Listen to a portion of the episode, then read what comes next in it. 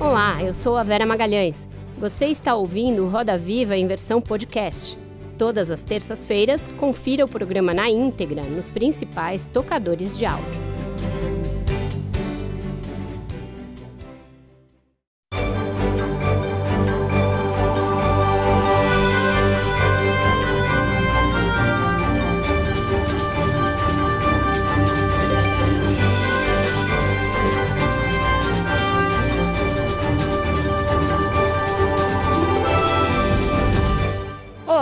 Boa noite. Sejam muito bem-vindos ao Roda Viva em Ritmo de Verão. Estamos no ar para todo o Brasil pela TV Cultura e emissoras afiliadas e nas telas do mundo todo pelas diferentes plataformas digitais e pelo app Cultura Play. É muito bom ver um artista brasileiro que tem plena consciência da sua importância para a cultura popular, que não demonstra nenhum tipo de amargura pelo passar do tempo, que se mostra em paz e realizado com a própria história que tem, em resumo, uma grande dose de autoestima. O nosso convidado de hoje é assim, um dos maiores astros das décadas de 70, 80 e 90. Ele teve a vida e a carreira documentadas em um acervo impressionante de entrevistas, depois uma biografia e agora um documentário e finalmente um filme musical que estreia neste ano. Em todos esses registros, o que se vê é alguém que soube exatamente aonde queria chegar, desde a conquista da mulher por quem se apaixonou à primeira vista, até uma carreira meticulosamente planejada para explorar o seu talento como cantor e o seu sex appeal, aquele do amante latino. O filme O Meu Sangue Ferve por Você traz um pouco mais da sua outra persona, o Sidney de Magalhães no momento em que se apaixonou pela Magali, com quem está casado há 40 anos. Vai ser uma delícia passar em revista tantos momentos marcantes dessa vida tão intensa. Com a gente pela primeira vez no centro do Roda Viva, o cantor e ator Sidney Magal. Sidney de Magalhães nasceu em junho de 1950 no Rio de Janeiro. Na juventude queria cantar bossa nova, mas foi aconselhado a seguir um caminho mais popular pelo primo da mãe, Vinícius de Moraes. O sucesso veio nos anos 70 com hits como Meu Sangue Ferve por Você. Meu sangue ferve por você. E Sandra Rosa Madalena. Quero vê-la sorrir, quero vê-la cantar, Em 1979, foi protagonista no filme Amante Latino. Tenho mil braços para abraçar-te. Também atuou em diversas novelas, como a história de Ana Raio e Zé Trovão na Manchete e Bang Bang na Globo. Aceita minha espada, passa minha capa ferro, que nesse eu vou a rigor. É casado desde 1982 com Magali West, com quem tem três filhos: Rodrigo, Gabriela e Natália. A história de amor dos dois é contada no filme Meu Sangue Ferve por Você, que estreia em fevereiro. Para entrevistar o Sidney Magal, nós convidamos Débora Miranda, editora-chefe da Billboard Brasil, Leandro Cacossi, apresentador e produtor da Rádio Eldorado, Rodrigo Ortega, editor de cultura do Estadão, Renata Simões, repórter do programa Metrópolis, aqui da TV Cultura, Fabrício Pellegrino, editor-chefe da revista Caras. Contamos ainda com o traço rápido do nosso Luciano Veronese. Boa noite, Magal. Que prazer ter você aqui com a gente essa noite. Boa noite, boa noite, bom dia, boa tarde, todos os boa que eu puder, porque são muitos anos de carreira e eu tenho muito que agradecer e a vocês, principalmente que é um programa que eu tanto admiro, aonde vocês trazem realmente pessoas que contribuíram de alguma forma para o país, culturalmente ou não. E eu fico muito feliz de estar incluído nesse grupo. Portanto, boa noite, boa tarde, bom dia, bom sempre. É isso, a gente tem quem nos assiste em diversos fusos horários e em todos os horários. Queria começar te perguntando sobre o filme, né? É, o filme que acabou, vai estrear agora em fevereiro, teve uma pré-estreia em 2023 e que, numa linguagem ali de comédia romântica e musical, a meu ver, tenta apresentar você para as novas gerações, para aqueles que não conheceram o boom que foi a sua carreira lá nos anos 70, 80 e 90.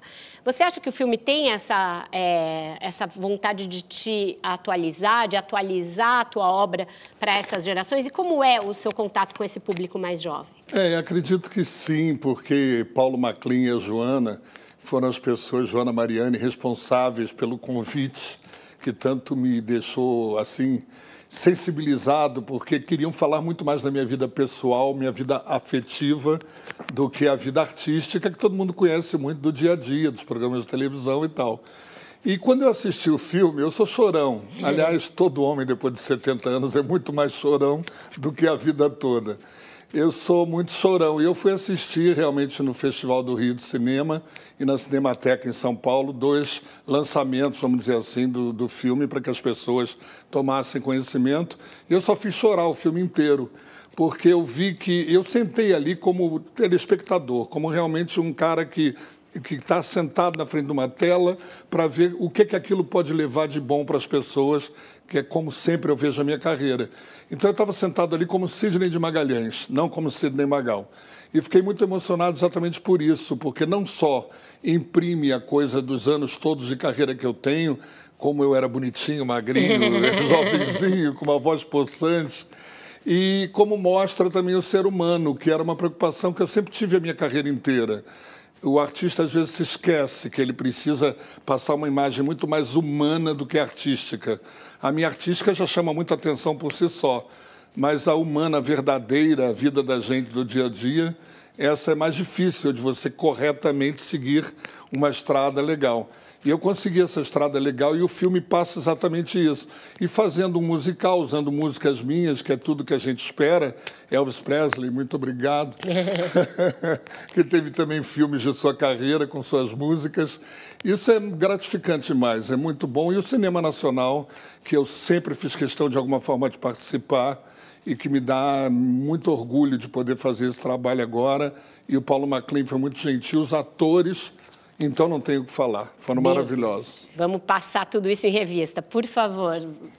Magal, quando eu fiquei sabendo que ia ter uma biografia sua no cinema, né, uma cinebiografia, eu pensei logo no que definia a sua carreira, que é o fato de você ter bancado o brega, de você ter tido essa carreira sem medo de assumir esse estilo seu musical exagerado. E eu achei que a cinebiografia ia girar em torno disso, da sua carreira musical. Mas como você falou, tem um lado mais pessoal. E o que você assume ali no filme é, em vez do brega, é a monogamia. É um assunto que, inclusive, está muito em voga entre uma discussão que está em voga ali entre os jovens, nas redes sociais, o valor da monogamia, de estar tá com alguém sempre, a vida inteira. E o filme gira em torno disso. Foi uma coisa importante ali, uma escolha para sua carreira de assumir que você tinha uma mulher, mesmo sendo esse Latin lover ali, tinha um, um impacto na sua carreira. Assumir isso, você foi corajoso em assumir isso. Eu queria saber, é, ao longo da sua trajetória, o que, que te exigiu mais coragem, o que, que te exigiu mais força para bancar de ser um artista brega ou ser um cara monogâmico, com amor para a vida inteira? Olha, sinceramente, nada me exigiu muito, porque eu sou uma pessoa verdadeira e autêntica. Eu sabia, primeiro, que eu era um artista muito popular, que eu era extravagante, que eu ia chamar atenção pelas roupas, pela beleza física, pelos trejeitos e etc. Assumi isso quando eu vivi quase dois anos na Itália, antes de ser conhecido como Sidney Magal, porque eu chamava muito a atenção das pessoas em cima do palco e eu achava que tinha o direito de usar aquilo porque palco é o palco. E eu tinha como exemplos Elton John e etc, etc. Pessoas que a vida inteira usaram né, do seu visual para chamar atenção. Então eu já tinha consciência disso. Na época, ser chamado de brega, para mim, me parecia uma coisa muito inocente, muito boba, de pessoas que não reconheciam que havia uma discriminação social nisso tudo. Então, quem curtia o Sidney Magal era a cozinheira, era o pedreiro, era o lixeiro, e aí não ficava bem para as pessoas da sociedade né, curtirem um artista que era tão curtido pelo povão. E eu tinha consciência disso. Só fiquei um pouco magoado porque achava que a palavra brega, segundo o dicionário, é, são as casas de prostitutas na beira da estrada, no interior e tudo mais. E eu sabia que o meu público não era composto de prostitutas, e sim de estudantes de pessoas simples, de pessoas que trabalhavam, que davam sua vida, inclusive pela música, tamanha loucura que eles têm pela música. Então eu já tinha essa noção. Então isso foi fácil para mim. Quando diziam, por exemplo, mexiam com a minha sexualidade, tipo, ele rebola muito, ele é gay, ele é isso, ele é aquilo. Ele... Essas coisas, sinceramente, nunca me afetaram de uma forma grave. Eu me lembro de uma matéria, até de um comentário de Ana Maria Baiana, na época, num livro, até ela publicou isso, dizendo mais um cantorzinho de uma música só. E eu dizia assim, ó, oh, gente, ela não entendeu. Eu só vou ser o cantor de uma música só se o público não quiser ouvir outras músicas. Ela não tem noção que ela não vai poder comandar o meu futuro. Então eu via tudo dessa maneira. E quando encontrei, para ser mais curto, né? Quando encontrei minha mulher, que já foi no auge da minha carreira, lá em 1978, 79, quando eu encontrei minha mulher, eu vi que mais uma vez eu precisava assumir a minha verdade. E qual era a minha verdade? Acabei de encontrar uma pessoa que eu estou à primeira vista amando e querendo ser muito feliz ao lado dela. Tive até brigas com meu empresário, que é o autor de Sandra Rosa Madalena, já falecido, o Robert Live, e ele se separou, inclusive, de mim, da minha carreira, por causa disso. Ele não queria que eu casasse, ele queria que eu fosse um, um Rick Martin da vida novo na época, para correr o mundo inteiro, América Latina e etc. E aí ele brigou muito comigo por isso. E eu disse: olha, eu prefiro a minha felicidade ainda, eu prefiro seguir o caminho do meu coração do que ficar preso às coisas que vocês imaginam que funcionam. E aí assumi a minha mulher, foi uma coisa fulminante, está no filme essa história. É muito emocionante, porque eu pedi ela em casamento no primeiro dia que vi. Quer dizer, super, é ao primeiro minuto, não é à primeira vista. E aí, é, é realmente, para mim foi muito fácil levar tudo isso adiante, porque era a minha verdade. Eu queria isso, eu queria ser pai de filhos. Eu, com 10 anos de idade na escola, quando perguntaram a profissão ou o que eu queria ser quando crescesse, eu respondi que quero ser pai, independente de qualquer coisa. E é verdade, eu tenho um amor alucinante pelos meus filhos, pela minha neta e, obviamente, pela minha mulher que me gerou e me proporcionou tudo isso. Então é muito louco isso, porque eu, eu, eu não sabia se tinha gente contra, se queriam me derrubar, o que é estavam pensando, se era certo ou se era errado. Eu sabia que era eu. Eu sou assim e continuo sendo assim até hoje. Isso acabou funcionando, porque as pessoas Sim. também gostam de ver pessoas verdadeiras. Né? Autenticidade. Débora. Magal, eu queria entrar um pouquinho mais no assunto do amor, porque eu acho que, enfim, você está aqui, a gente precisa falar de amor. É, eu já tinha ouvido, meio num formato lenda urbana, assim, esse seu encontro com a sua mulher. Então, que você tinha chegado. Bom, vou dar um spoiler, mas vida real acho que não é spoiler, né? Tudo bem. Mas que você, assim que encontrou ela, falou: a gente vai se casar e a gente vai ter filhos, que você já olhou para ela com essa, essa certeza. Eu queria que você contasse um pouquinho mais, assim, o que você sentiu, de onde veio essa certeza, é, assim, que você contasse um pouco é, como isso virou realidade, essa certeza que você tinha, uhum. e continua sendo uma realidade hoje, 40, 40 43 anos? 43 anos, anos depois. É, é, essa é a pergunta mais difícil que eu vou tentar responder hoje e sempre na minha vida. Porque até hoje eu nunca consegui uma explicação viável, uma coisa que eu pudesse dizer, é, foi por isso, aquilo ou aquilo outro. Eu sei que quando foi exatamente isso. Só que eu disse isso tudo para ela no dia seguinte que eu tinha visto ela num lugar, não tinha conversado, não sabia nada, não tinha dado um beijo, não tinha transado, não tinha feito absolutamente nada. E eu disse isso para ela em prantos, na frente dela. Ela é uma menina de 16 anos, é um homem de 29. E eu chorava copiosamente e dizia para ela: pelo amor de Deus, não deixa eu te perder, porque você vai ser minha mulher para todo sempre, mãe dos meus filhos, e nós vamos ser felizes para sempre. E só você vai me dar isso. Imagina ela com 16 anos ia fazer vestibular, Sidney Magal, artista famoso no Brasil. E essa história que contaminou todo mundo a ponto da Joana querer fazer um filme, o Paulo Maclean também, Gal Costa, Maria Bethânia, todos os amigos que eu tive, quando eu contava essa história, diziam, ah, não, bicho, não, não, não fico inventando história para sensibilizar as pessoas. Eu digo, não, não, não, não é isso. E por isso mesmo eu não sei explicar. A única coisa que eu tenho certeza é que quando eu olhei para ela, eu vi exatamente aquilo que eu falei. Eu vi a mulher da minha vida, que ia viver comigo para sempre, mãe dos meus filhos, e que eu ia ser perdida, perdidamente apaixonado como sou até hoje. Então isso é muito louco, porque todo mundo acha que é alma gêmea, que é espiritualidade, que são outras vidas. eu não tenho capacidade, sinceramente, como ser humano normal, de explicar o que aconteceu naquele momento. Renatinha. Magal, é muito claro desde as suas primeiras entrevistas, você deixa muito perfeito no seu discurso. Você sabe a diferença entre o Magalhães e o Magal. Eu falo que é a pessoa física e a pessoa jurídica, né? Ao que, que você acredita? Isso foi análise, foi misticismo, foi criação? Assim, desde jovem, desde a sua primeira entrevista, você coloca esse personagem? Nunca fiz análise, sempre me autoanalisei. É, sou filho único, fui muito amado pelos meus pais e eu aprendi a, a, ver com clareza as situações. Então, por exemplo, os altos e baixos da minha carreira nunca me afetaram.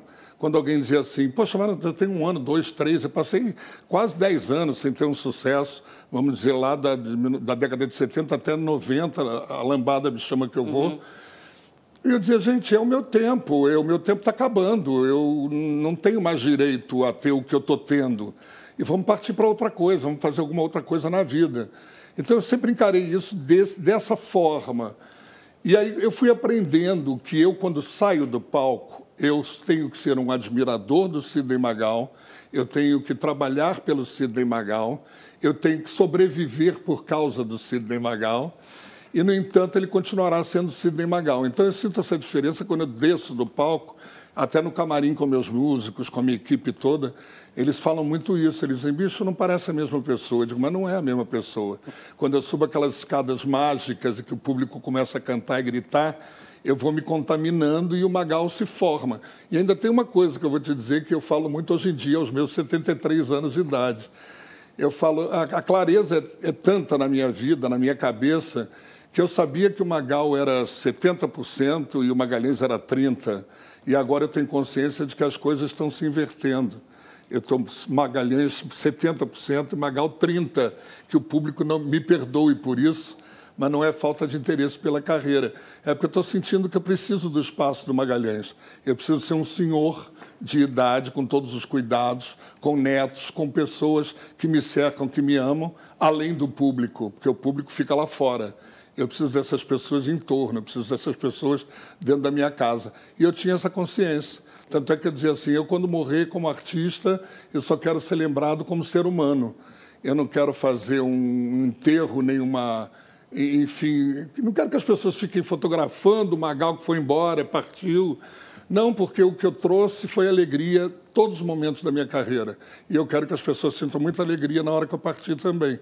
E isso é o Magalhães que me dá essa consciência. Eu não tenho a vaidade de um artista, eu não tenho a prepotência de um artista, o egoísmo de um artista, que a maioria dos artistas, infelizmente, preserva essas coisas. E eu não tenho, eu quero ser feliz. Ponto. Muito bom. Leandro. Magal, falando que você está falando de artistas, no comecinho do filme, o jovem Magal, inclusive, fala que ser artista meio que é viver de alegrias, mulheres, dinheiro passados anos, o Magal agora concorda com aquele Magal do passado? E se não concorda, o que é ser um artista? É, eu concordo porque essa frase, inclusive, não é minha. Eu usei ela indevidamente ali, porque a primeira pessoa que falou isso foi Jô Soares, tirando sarro numa Mas entrevista. você deu o crédito em sua defesa. É. Você deu o crédito. Jô Soares, numa entrevista que ele deu, brincando com o entrevistador, ele falou exatamente isso. Estou pensando que artista é boa vida, bebidas, carrões, dinheiro, mulheres e tal. É isso mesmo. e eu fiquei com isso na minha cabeça e, e vi que não é só isso. Quer dizer, a, a maior fortuna que um artista pode ter é, sem dúvida, o aplauso e o amor do público. Isso é primordial. Depois as coisas são consequência e os tempos mudam. Hoje em dia, qualquer artista com um, dois anos de carreira tem talvez acumulado uma fortuna muito maior do que o que eu consegui em 60 anos de carreira. Então, essas coisas mudam muito. Então, não é só isso. Você só precisa da empatia, da verdade, do público para continuar sendo um artista respeitado. Então, hoje eu tenho consciência de que é muito mais do que só carrões, mulheres, joias e etc, etc. Fabrício. Magal, a sua trajetória, como todos nós falamos aqui, inspirou documentário, filme, é, peça de teatro, a série que vai ter aí também. E eu queria saber como é a sua participação criativa nesses projetos todos. Você opina, você ah, é, libera, você tem que autorizar, você pediu para colocar alguma coisa, você pede para tirar alguma coisa. Como é que você se comporta diante desses projetos todos? Eu sei que é muito mais importante para vocês, para a imprensa em geral, é, que eu é, me contraponha a alguma coisa, vamos dizer assim. Ou que pelo menos explique da maneira que todo mundo espera, coisa que nunca vai acontecer. E vocês vão achar muito estranho o que eu vou dizer, mas é verdade. É, todos os discos que eu gravei, os sucessos que eu gravei, eu nunca opinei. Eu sempre acreditava no que as pessoas estavam vendo em mim e o que elas esperavam para mim e o público que esperava de mim. Então, quando isso acontecia, eu dizia perfeito. Então eu entrava no estúdio e dizia: Você não quer que o guitarrista toque? Eu digo: Não, eu não sou guitarrista.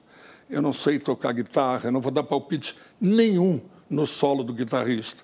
Você não quer que o coro. Não, não quero dizer para o coro o que, é que ele tem que cantar, de que maneira ele tem que cantar, porque o sentimento é dele e ele sabe muito bem o que ele vai fazer na hora que estiver cantando comigo. Faço isso com meus músicos até hoje, com a minha equipe inteira, com bailarinos, com tudo. Eu gosto da criatividade, da verdade deles, porque a verdade deles me ajuda muito na minha verdade. Então eu nunca, no filme foi a primeira coisa, eu falei só uma coisa, isso eu posso dizer que eu falei para Joana. Eu disse, Joana, olha, eu não sei como é que você vai botar o Magal, qual é o ator que você vai escolher, o que é que vai acontecer, eu vou ficar esperando para ver. Mas uma mulher bonita como a minha tem que ter. e ela pegou e disse, com certeza. Eu digo, não sei se vai ser tão bonita, me desculpa, Giovana Cordeiro, não sei se vai ser tão bonita, mas eu quero uma mulher tão bonita quanto a minha mulher, porque ela me conquistou pela beleza naquela época, naquele momento. Então eu sou uma pessoa assim, que o, resultado do que as pessoas preparam para mim é que me interessa muito. Mas tem um momento na sua carreira que fica ali patente também no filme, o início, pelo menos desse momento, de uma certa divergência sobre os rumos que você deveria seguir, né? O seu empresário, que no filme é interpretado pelo Caco Ciocler, querendo te levar muito para esse lado do Latin Lover e tal, e você ali demonstra alguma dúvida se você deveria ser um cantor mais sério, por assim dizer, uma linha mais Roberto Carlos, uma... você chegou não, a ter essa dúvida? Não, não cheguei não. É, é porque, sem dúvida, a minha carreira foi muito eclética nesse sentido. Eu comecei cantando em boate, eu cantei bossa nova, eu cantei samba, eu cantei rock, música italiana, música francesa, opereta, porque eu estudei canto sete anos. Uhum. Por isso que eu tenho essa voz ainda possante até hoje, graças à minha professora de canto, Fernanda Gianetti, que Deus a tenha. E, então eu não, eu não tinha essa preocupação, eu, eu queria que tudo que estivesse dando certo continuasse. E aí surgiam as pessoas, como foi o caso inclusive do Live, eh, o próprio Live, que a gravadora o influenciou e ele disse: Olha, o Magal já está cansando. Imagina, cansando, dois, três anos depois. É. Ele está cansando, a gente precisa mudar o visual dele, dar um repertório mais romântico para ele, porque ele tem voz para isso. E eu continuava acreditando muito no que as pessoas pensavam a meu respeito. E eu disse: Lógico, eu canto, eu canto qualquer coisa, então vamos cantar mais romântico. Quebramos a cara literalmente. O público não gostou do visual, o público queria me ver rebolando, o público queria me ver com os cabelos cacheados e não queria com aquele repertório. E aí foi, vamos dizer, um fracasso aqueles anos de, anos de 1980, 81, por aí. Já em 82 eu me recuperei com uma música que ganhei disco de ouro, fez um sucesso muito grande também. Aí eu já tinha me separado do Live, do Roberto Live. Então eu sempre fui muito assim, de ouvir as pessoas e acreditar no talento. Ele sempre foi um homem de muito talento, compositor de primeira, produtor de primeira. E eu acreditava muito nele, dizer, bicho, faz o que você quiser. Se eu conseguir dar cabo, vai dar certo. E eu sempre tentei dar cabo, como foi a história minha no teatro, no cinema, as poucas coisas que eu fiz, foi acreditando que eu era capaz de fazer. Agora, jamais dando pitaco. Olha, isso eu não faço, ou isso. Só quando a coisa era negativa para mim. Eu me lembro de um comercial que me convidaram. Naquela época, nós não podíamos expor bebida, cigarro com facilidade principalmente por causa do público infantil. Então, nós negamos vários comerciais exatamente por causa disso. Magal não pode ser visto fumando, Magal não pode ser visto bebendo, e eu acatava isso religiosamente até hoje. Uhum. Nos meus shows, quando alguém entra no camarim para fazer uma foto, eu digo: deixa o copo ali em cima da mesa, por favor. Não vamos dar a impressão de que isso aqui é uma esbórnia, porque na verdade não é, é um encontro de pessoas que se querem bem. Então eu tinha muito isso, eu tinha muito essa coisa de fazer o que os outros me pedem. Uhum. Mas vontade minha de mudar eu não tinha. Entendi. Porque estava dando tudo certo. E aqui também está dando tudo certo, só que a gente faz um rápido intervalo, volta já já com mais histórias do Sidney Magal. Não sai daí.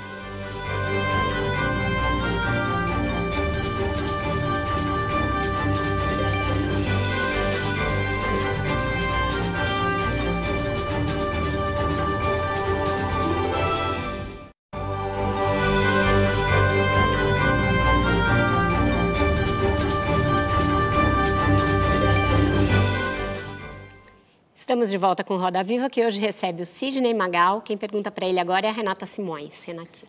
Magal, é, você estava dizendo que confia plenamente em quem trabalha com você para dar as orientações. Ao mesmo tempo, você sempre se assumiu como perfeccionista. Você disse que não, é, não gosta, inclusive, de dar uma canja, não gosta de cantar se não estiver pre preparado. Como é que você lida com esse perfeccionismo? Aonde essa característica te favorece e aonde ela te prejudica? É, vou começar pelo prejudica, né? Porque isso é muito interessante. Eu, eu, me consagrei como um intérprete. Eu não sou compositor das minhas músicas, eu não sou músico. Então, eu me consagrei como um intérprete. Eu sou quase que um ator da música. Então, para isso, você precisa estar no personagem. E o Sidney Magal é um personagem, será sempre, graças a Deus, um personagem para mim. Então, o que, que acontece? Quando eu chego, por exemplo, num local onde as pessoas começam, canta, canta, canta, que isso acontece muito normalmente, eu fico primeiro envergonhado, depois chateado e depois incapacitado de subir no palco vestido de Magalhães, com jeans, um chinelo de dedo, uma sandália havaiana, que eu moro em Salvador, por exemplo, e aí subir no palco e tentar ser o Sidney Magal. Eu não consigo. Eu, eu, eu, peço, canta aí comigo, gente. Aí deixo todo mundo cantando. A minha performance depende da minha roupa, depende daquele meu momento, depende dos meus músicos, depende de uma série de coisas, né? Então é muito engraçado isso, porque ao mesmo tempo que sou perfeccionista, isso tem a ver com perfeccionismo. Eu quero dar o melhor para as pessoas. Me lembro até do Tom Zé, uma vez numa festa do disco, ele falou para mim: Magal, você é um cretino, você canta demais. Eu cantei Chão de Estrelas com ele tocando. Ele disse: Você canta demais, e no entanto você grava essas porcarias que você grava. E não sei o que, essa galera. Eu digo: Sim, mas eu não, você não vai ver nunca sentado assim numa rodinha cantando, porque o Magal não entra. Ele disse: Não, mas a voz é a mesma, não tem nada a ver. Eu digo: Pois é, mas eu preciso do Magal nessas horas. Então é isso muito que acontece mesmo, é assim a vontade de agradar literalmente. Eu nunca recebo o público antes do show eu nunca deixo os contratantes terem acesso a mim antes do show, para que realmente o encanto não seja quebrado. É, eu estou apresentando ali um trabalho de arte, na minha visão, que tem que ser apresentado na íntegra, e não pode todo mundo me ver, me cutucar, me abraçar. Aí já entro como amiguinho, né? É o não, amiguinho da gente, vamos lá, vamos cantar. Então, esses são cuidados que eu tenho mesmo. Mas esse perfeccionismo nunca te fez mal mentalmente? Porque mais cedo você disse que você nunca fez análise, você só faz autoanálise. Como é que você cuida, então, da sua saúde mental? Olha, as perguntas são tão difíceis para mim, porque até minha mulher não me entende até hoje, com 43 anos de casado. É, a minha saúde mental é baseada, primeiro, é, o que eu estou sentindo, o que eu quero, o que, em terceiro lugar, e muito importante, o que as pessoas merecem ou não de mim aí vem do grande respeito que eu tenho pelo meu público e por qualquer pessoa que se aproxima de mim. É, então, sabendo disso, eu começo a selecionar muito o meu comportamento. Eu sou uma pessoa que eu não sou de ímpetos, eu não sou. Eu acho que eu nunca dei um grito violento com um filho, nem bati num filho, eles podem dizer isso, porque eu não sou de, ah, eu agora vou explodir. Não eu, não, eu tenho sempre um momento para pensar o que é o certo, o que é o errado dentro da minha cabeça. Qual que é o teu signo? Gêmeos. Olha que loucura, não é muito de gêmeos isso, né? não é muito. Mas, Mas então é isso. É... Eu sempre disse para minha mulher, e ela ficava furiosa, não preciso de psicólogo. Ela disse: todo maluco acha isso. todo maluco, todo psicopata acha que não precisa de psicólogo. Eu digo: você está me chamando de maluco, é isso mesmo? Ela diz: não, porque lógico que todo mundo precisa sempre de uma forma de ver. Eu digo: mas eu tenho essas mil formas de ver e analisar, por isso que eu falo da autoanálise, o que pode ser legal ou não, principalmente para as pessoas. Para mim, depois eu computo dentro de mim e trato da melhor maneira que eu puder mas o primeiro impacto é aquele que as pessoas levam de você, recebem de você. Por exemplo, quando eu fui aplaudido no, no voo, né, no primeiro voo, quando saí do AVC, eu não tive coragem de pegar o telefone e ficar filmando as pessoas. Eu achei que aquilo ali era querer exibir, sabe, uma coisa que era muito espontânea, muito verdadeira, era um sentimento. Então eu não filmei nada, não fotografei nada, depois me arrependi. Eu digo, poxa, seria tão legal dessa segunda vez, porque aconteceu a segunda vez. Eu levantei, eu digo, agora eu não aguento. Aí o Magal baixa, né? aí eu levantei no meio do avião e falei, comigo! Ô Magal. E aí todo mundo começou a cantar. Você falou aí do AVC, né, que você teve esse ano e ficou 10 dias internado.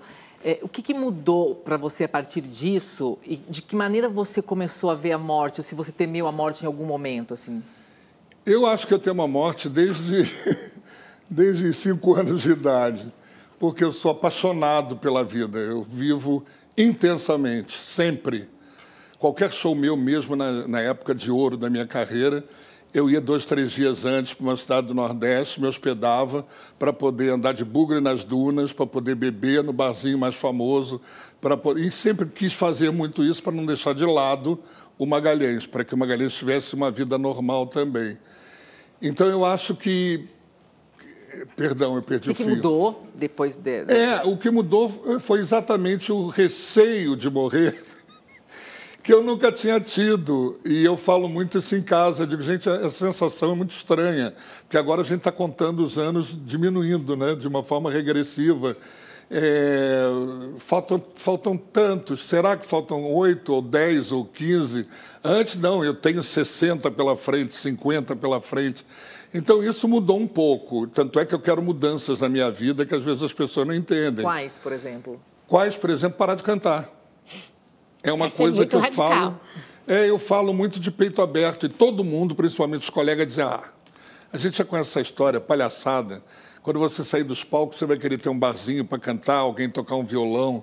Eu digo, gente, vocês não estão entendendo. Eu não sou uma pessoa de uma vida só, uma vida útil só.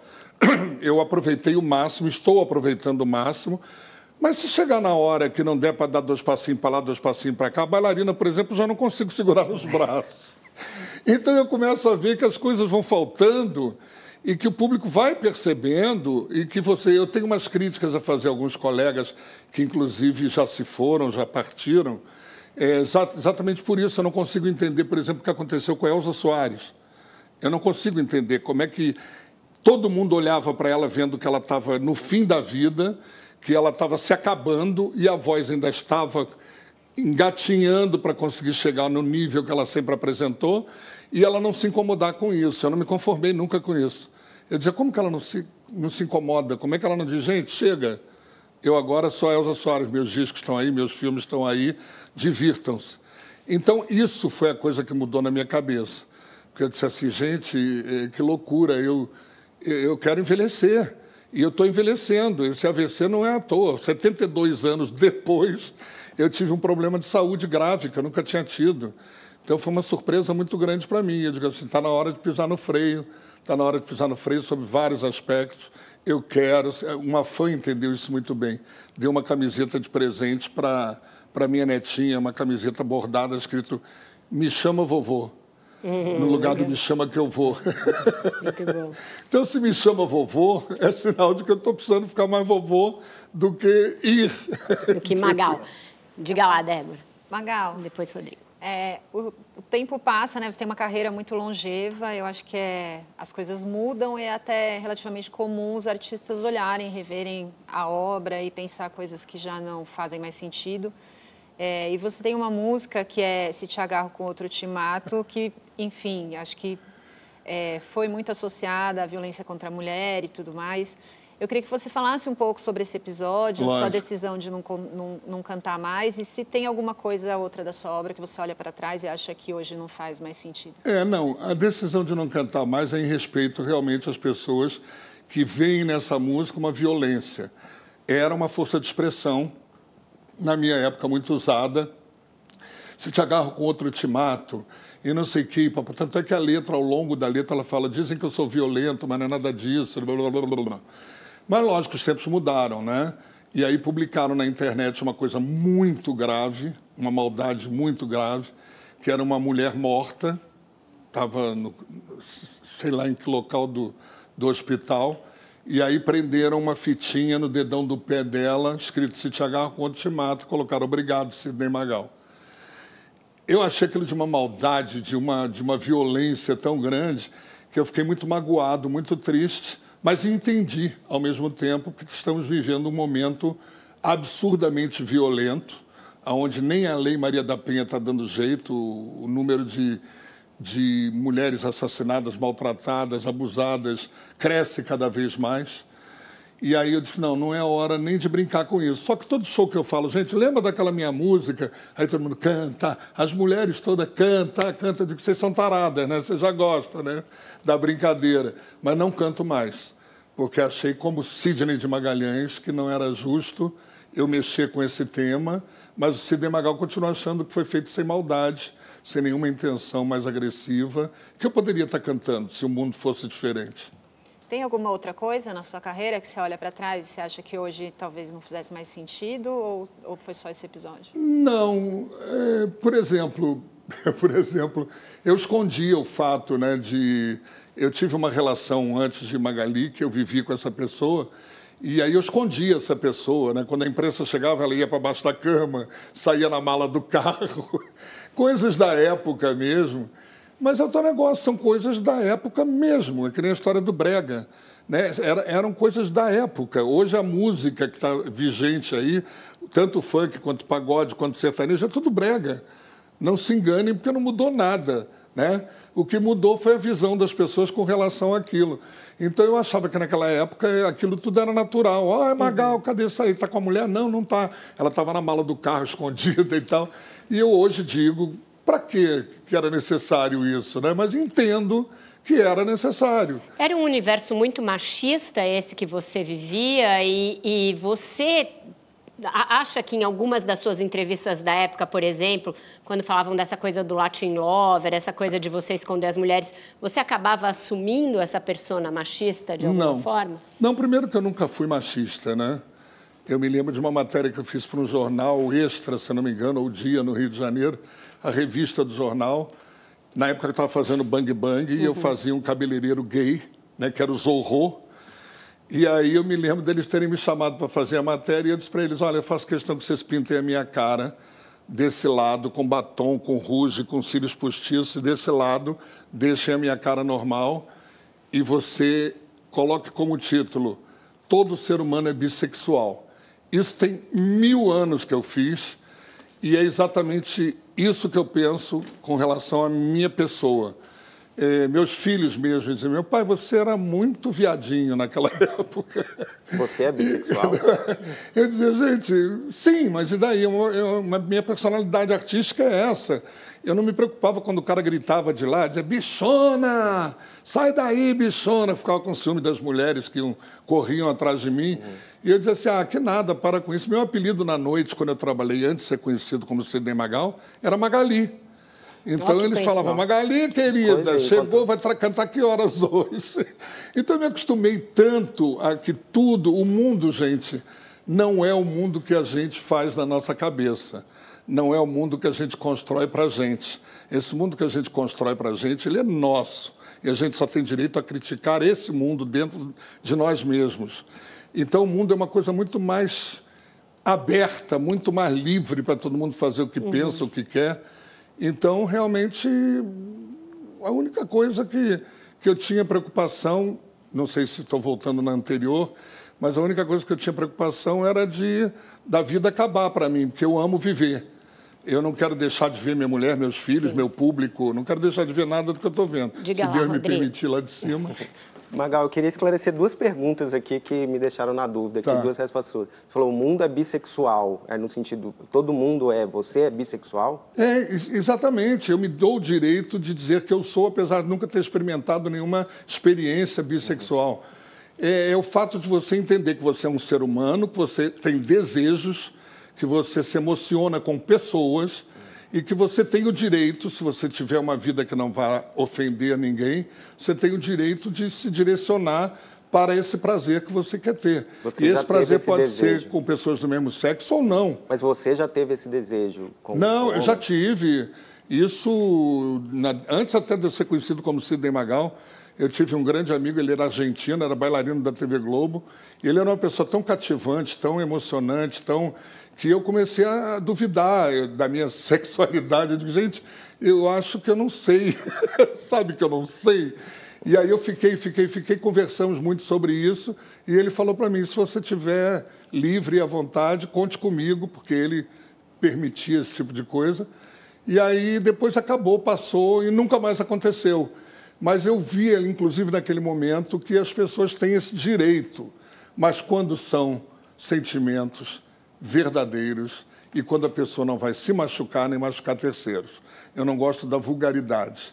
Eu não gosto de se fazer do sexo uma coisa que, ah, todo mundo faz o que quer e vamos para farra. Nunca gostei. Eu acho que tudo tem um momento íntimo que é muito prazeroso. E aí por isso que eu falei, todo ser humano é bissexual, você tem o direito. Se você fez ou não fez é outra história, mas você tem o direito. Como as drogas, por exemplo, né? Você tem o direito a se drogar. Agora o que, é que você vai fazer depois disso? Vai assaltar, vai matar ou vai escrever um livro?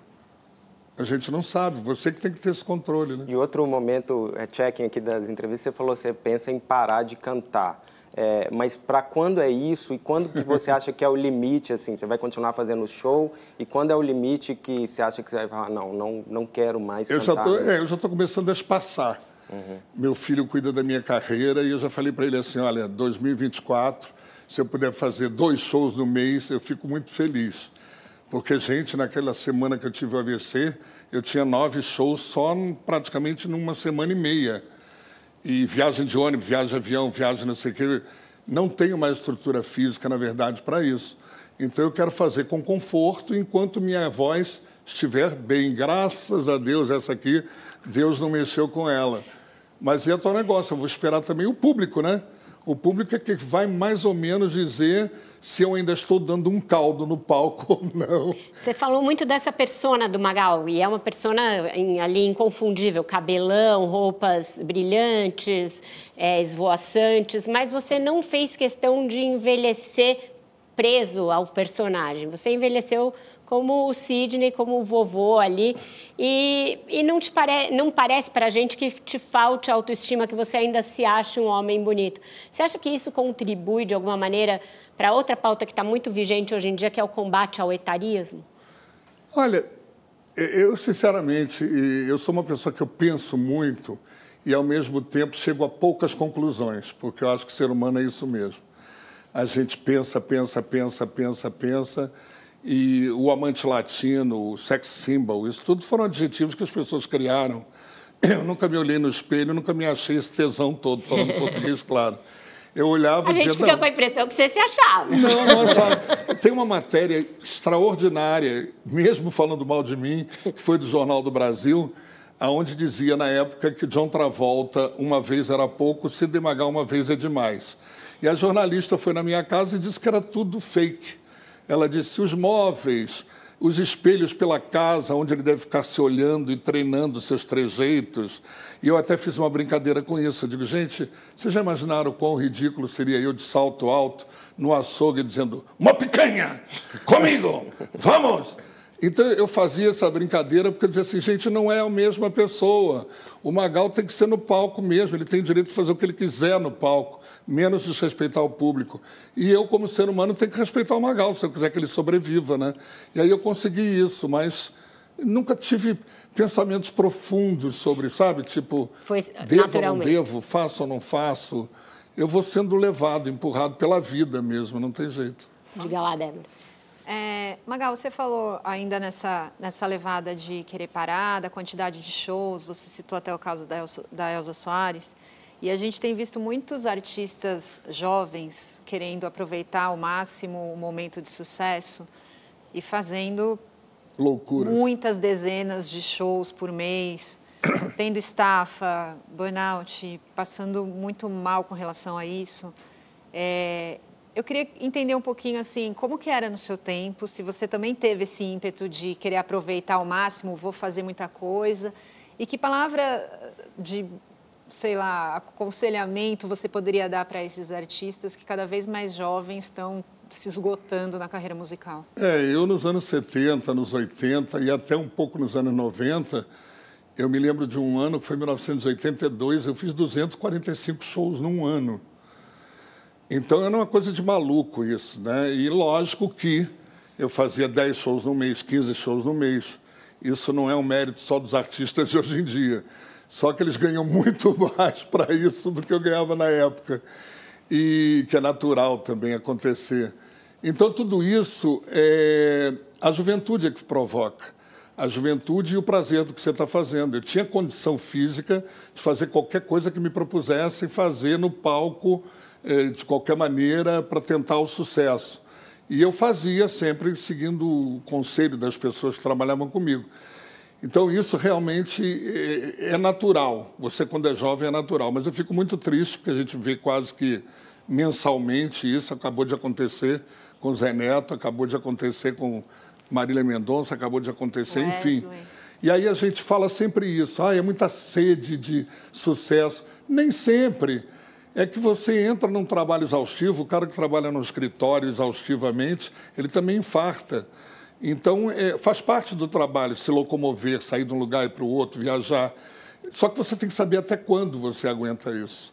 né? Eles são muito jovens para perceber.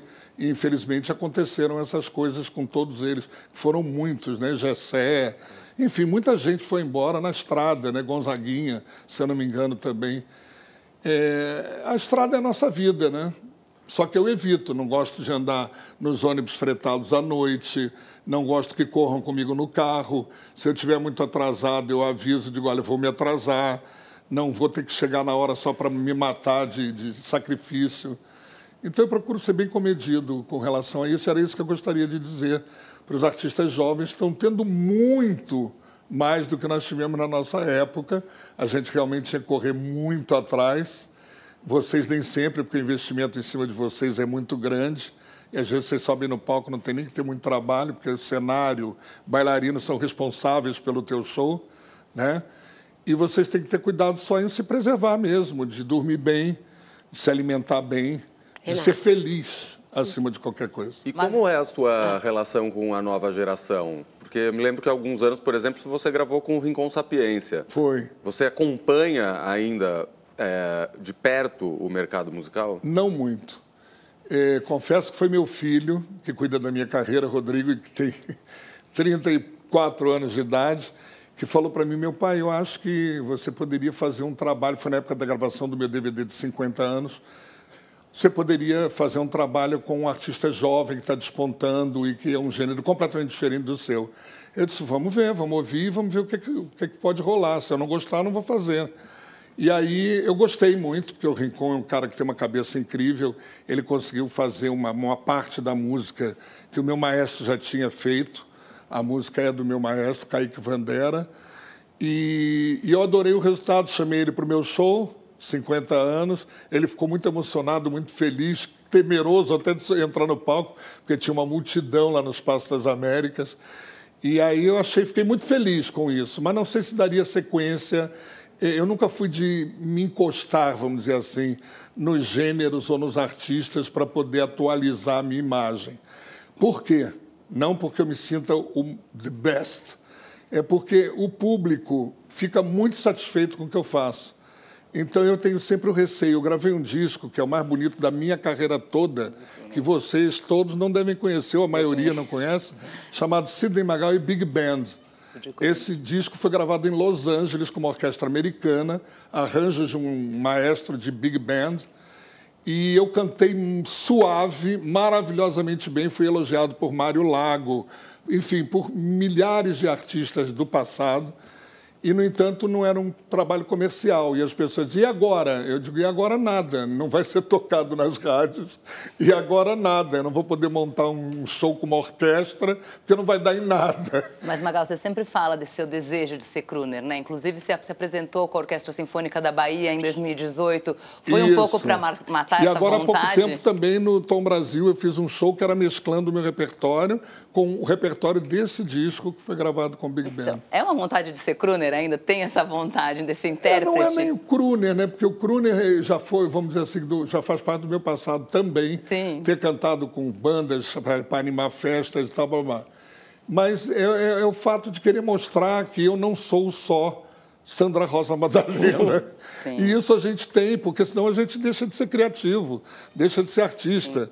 Então, toda hora eu, eu gostaria de inovar, de poder fazer alguma coisa que o público entendesse e aceitasse. Mas as próprias televisões não permitem isso. Magal, vem aqui cantar no programa, não sei o que, não sei o que lá. Eu digo, tá bom, três músicas. Eu digo, "Oh, obrigado. Quais são? Sandra Rosa Madalena, meu sangue ferro. Tenho.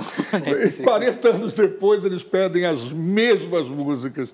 Então é muito difícil para mim essas mudanças, por isso que eu não ouso. Mas dentro de mim, lógico que eu gostaria de mostrar uma faceta diferente em algum momento, ainda mais agora com essa idade. Né? E é isso, com isso então a gente fecha o segundo bloco do Roda Viva, vai para mais um breve intervalo e voltamos com mais essa conversa deliciosa com o Sidney Magal.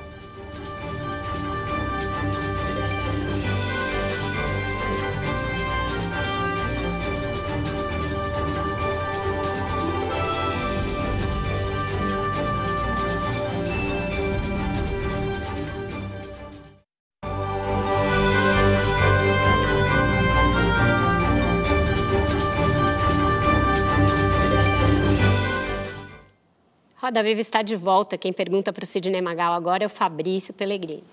Magal, vou voltar um pouco aí para sua fase símbolo sexual, porque é muito comum pessoas que estão, que ocupam esse espaço no imaginário da, da- do público eh, serem cobradas e até reclamarem que na hora de se relacionar existe aí uma confusão de com quem elas estão. Assim, eu quero saber se isso aconteceu muito com você antes da Magali, se as pessoas quando iam se relacionar com você buscavam a intimidade, aquele furor que você mostrava no palco e aí saíam decepcionadas porque aí tava era o Sidney Magalhães Aham. e não o Sidney Magal. É, era uma elas. outra época, né? As pessoas não buscavam tanto assim os Não é holofotes. possível. Não, não buscavam tanto os holofotes através de mim. Agora eu vou ter que esnobar, né? Elas buscavam o que eu tinha de melhor para dar. Ou seja, elas encontravam então aquele Sidney Eu Magal. acredito que sim, porque foram poucas também as oportunidades. Eu não era uma pessoa de limpar trilho, vamos dizer assim, usando um termo horroroso que eu não gosto. Mas eu era uma pessoa de me relacionar com pessoas que se sentissem muito atraídas por mim e eu por elas. Senão não acontecia, não rolava.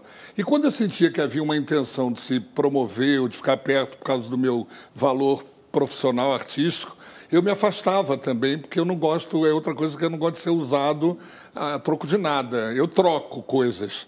Eu troco emoções, sexo, tudo que eu faço é uma troca para mim. O amor pelos meus filhos é uma troca constante.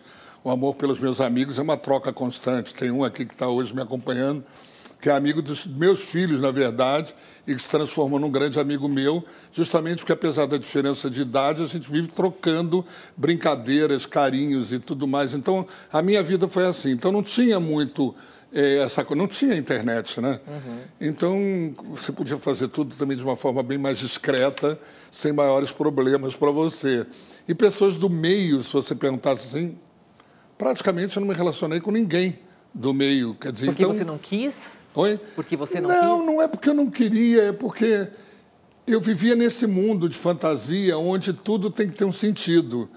Então, não é o fato de uma mulher ser gostosa, falando português claro, elas me acharem gostoso, que a gente tinha que ter alguma coisa. Eu queria sempre fazer um romance, eu queria sempre ter um motivo para aquilo. E nem todo mundo tem paciência. Ah, então você é o que Peraí. chamam hoje de demissexual, né? Que as pessoas falam muito. Você precisa se apaixonar, precisava se apaixonar para se envolver É, isso. não se apaixonar, mas um pouco, pelo menos. Diga lá, Leandro. um pouco pelo Voltando menos. também ao seu início, você já exaltou muito a liberdade aqui nesse programa, mas o seu início de carreira era uma época que a gente não tinha liberdade, época da ditadura militar.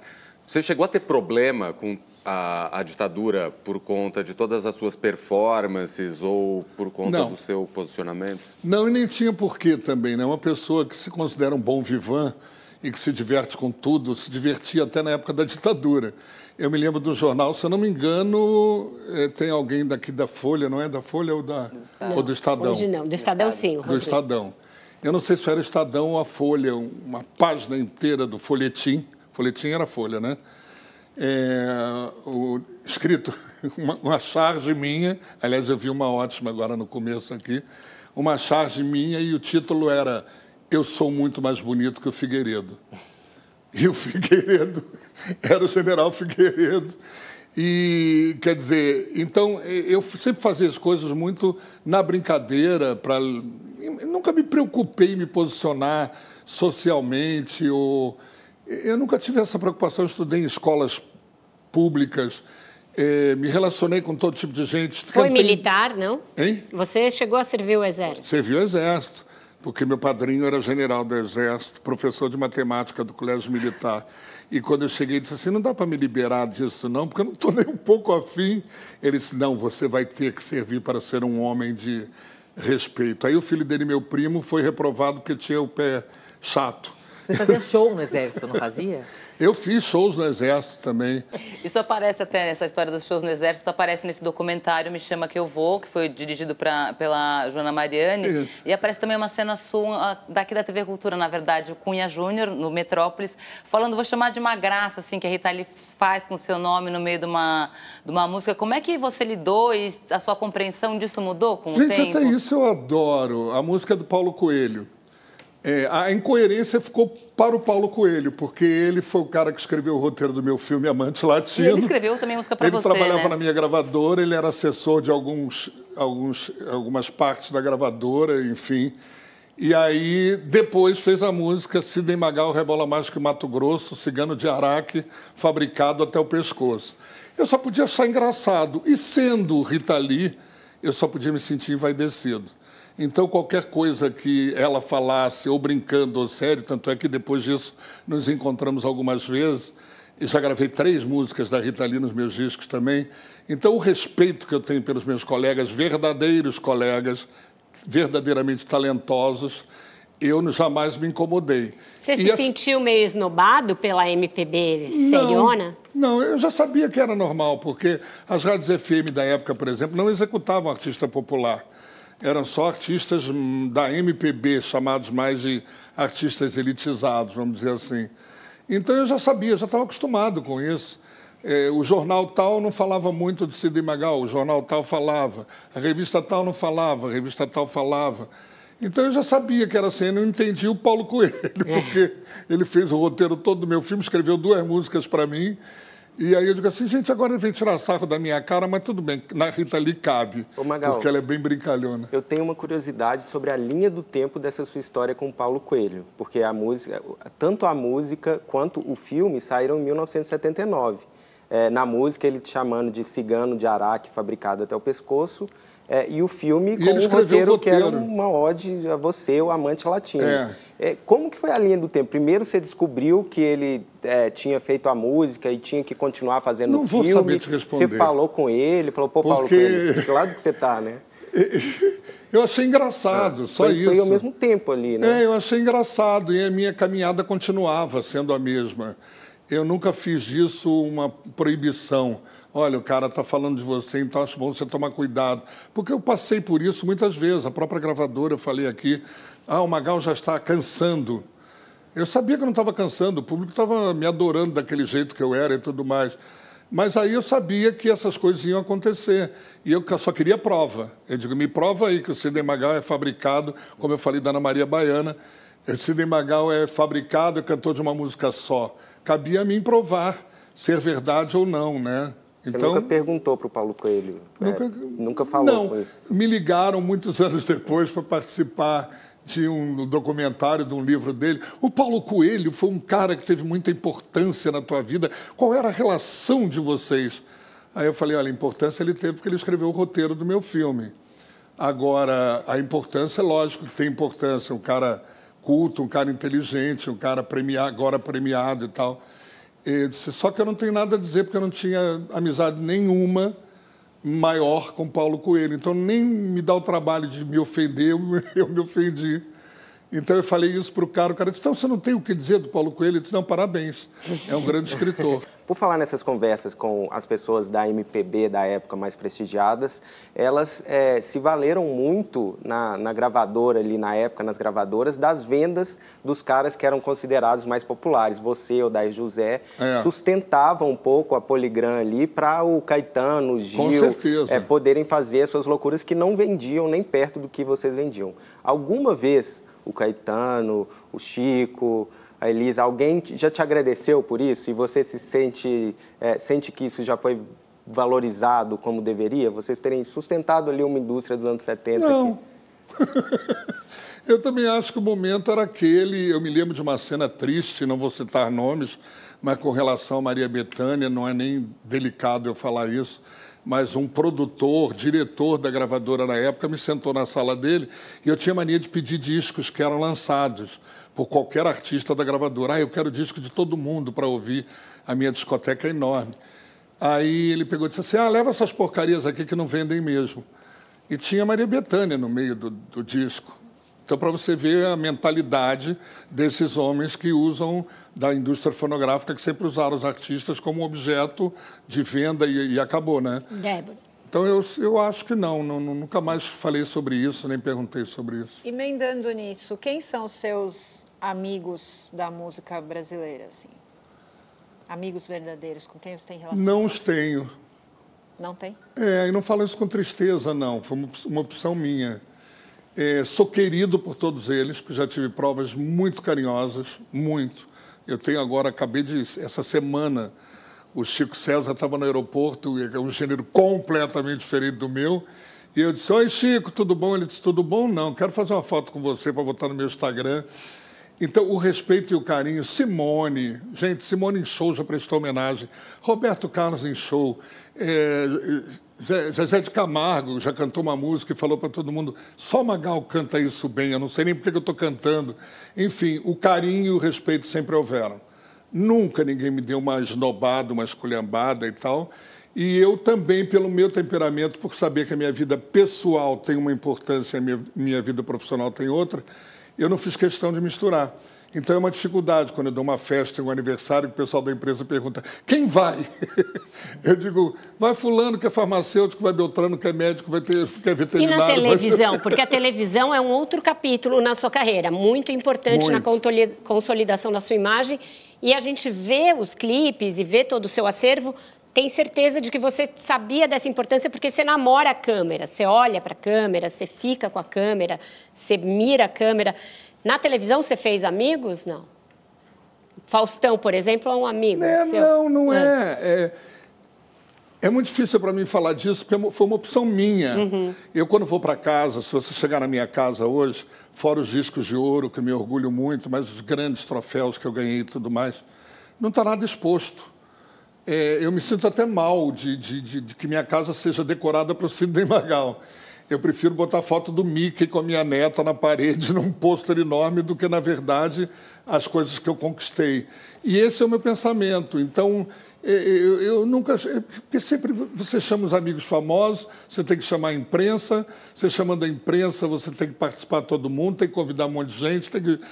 E não é real aquilo, para mim nunca foi real. O real são os meus amigos que vão tomar cervejinha comigo em casa, fazer churrasco, que nenhum deles é do meio artístico.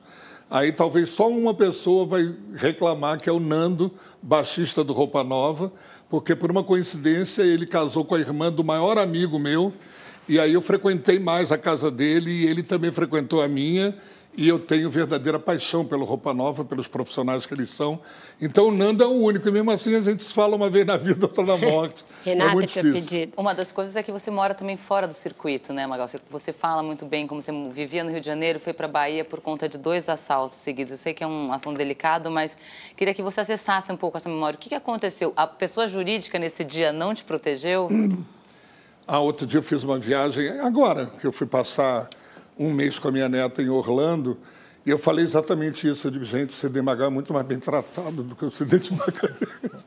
Você chega nos Estados Unidos, você não tem prioridade para a idade, você não tem nada. E aqui, além de todas essas prioridades, ainda tem admiração do público. Então, eu digo, ó, o Sidney Magal ele está sendo muito mais bem tratado do que o Magalhães. E Na questão Perdão. do assalto que te fez É. mudar do Rio de Janeiro para Inclusive, Bahia. o bandido, quando puxou um cordão da grossura do que eu estou usando aqui, ele olhou para minha cara e me reconheceu e tinha um medalhão escrito CD Magal na, na medalha também. Ele não me devolveu por causa disso. Então, eu vi que são mundos diferentes, né? E só que você tocou num assunto que eu gostaria de dois segundos para poder falar nele. É, eu sabia que hoje eu estaria falando aqui com pessoas que iam ter o maior carinho, o maior respeito em falar da minha carreira. Aí eu disse assim: pouco eles vão perguntar sobre os sentimentos do Cid de Magalhães. E eu queria falar só do meu sentimento atual com relação exatamente à violência. Eu, quando mudei do Rio de Janeiro, eu mudei porque eu fui assaltado três vezes, não foram duas. É, meus filhos não tinham a liberdade de sair às ruas e eu pensei que estava vivendo o caos e me mudei para a Bahia. Tanto a Bahia, quanto o Rio de Janeiro, quanto São Paulo, quanto Minas Gerais, quanto Ceará, quanto qualquer lugar desse país está vivendo um momento de violência que eu não consigo entender. Está além da minha imaginação. A gente não pode pegar assim resultados da violência. Ah, esse ano, esse ano não, esse mês, 50 mil mulheres foram espancadas. Ah, então melhorou, porque 80 mil tinham sido espancadas no mês passado. Então é isso só que eu queria poder falar e pedir às pessoas que comandam esse país de alguma forma, as leis do país, que não deixem isso acontecer, porque estão dizimando e acabando com famílias, com pessoas do bem. A gente vê as agressões na rua, com gravata, com murro, com soco. É uma coisa que é, é surreal isso, isso não existe. Então, o Sidney de Magalhães, hoje em dia, e meu filho falou: toma cuidado com o que você vai falar, porque você vai falar muito como avô e como pai de família. Eu digo, mas é isso que está precisando, né? A gente precisa falar como ser humano. Respeitem o ser humano. E para isso precisa acabar com a violência. A violência é desmedida e absurda, na minha opinião. Com esse ótimo recado, a gente fecha o nosso terceiro bloco, vai para mais um intervalo e volta já já com o Magal, o Magalhães, a Magalhães, todo mundo.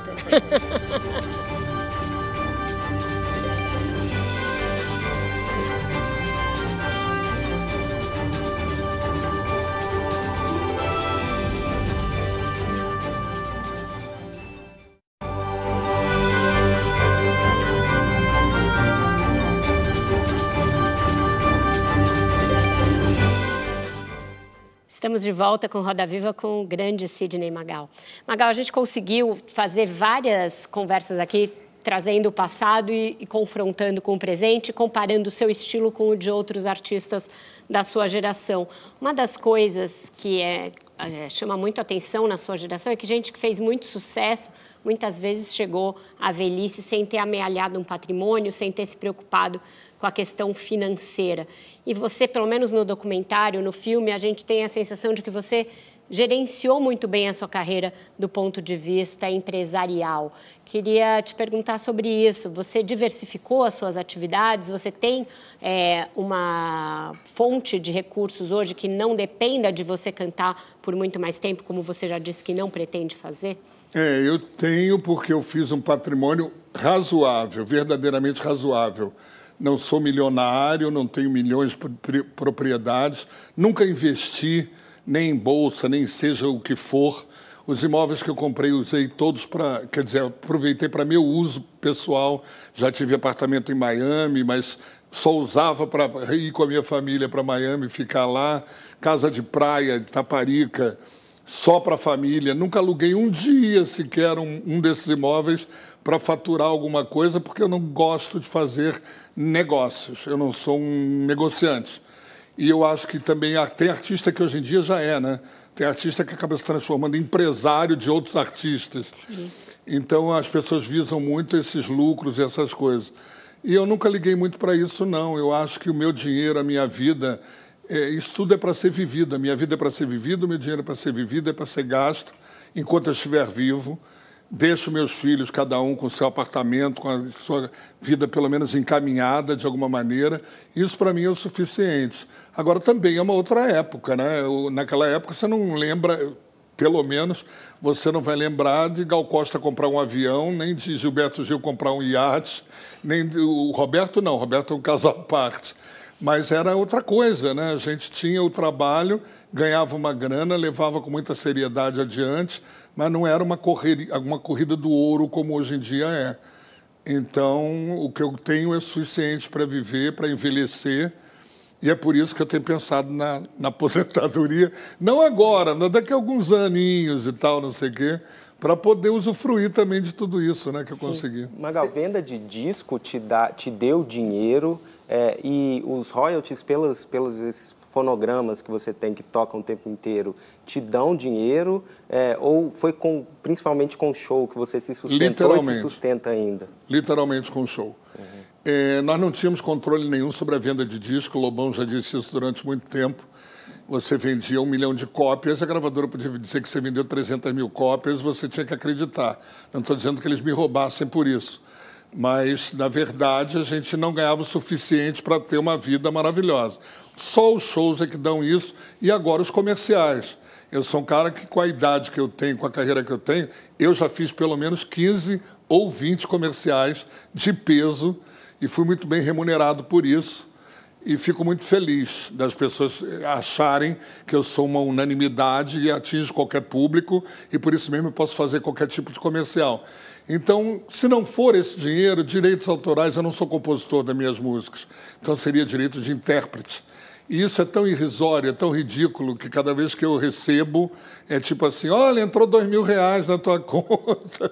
Magal, a internet rende para você, você também também. nesse sentido? Como como é a sua relação com as redes e se, se tem publi, coisa assim que chega para você também? Não, eu tenho com certeza um público enorme em tudo, Instagram, Facebook, blá blá blá.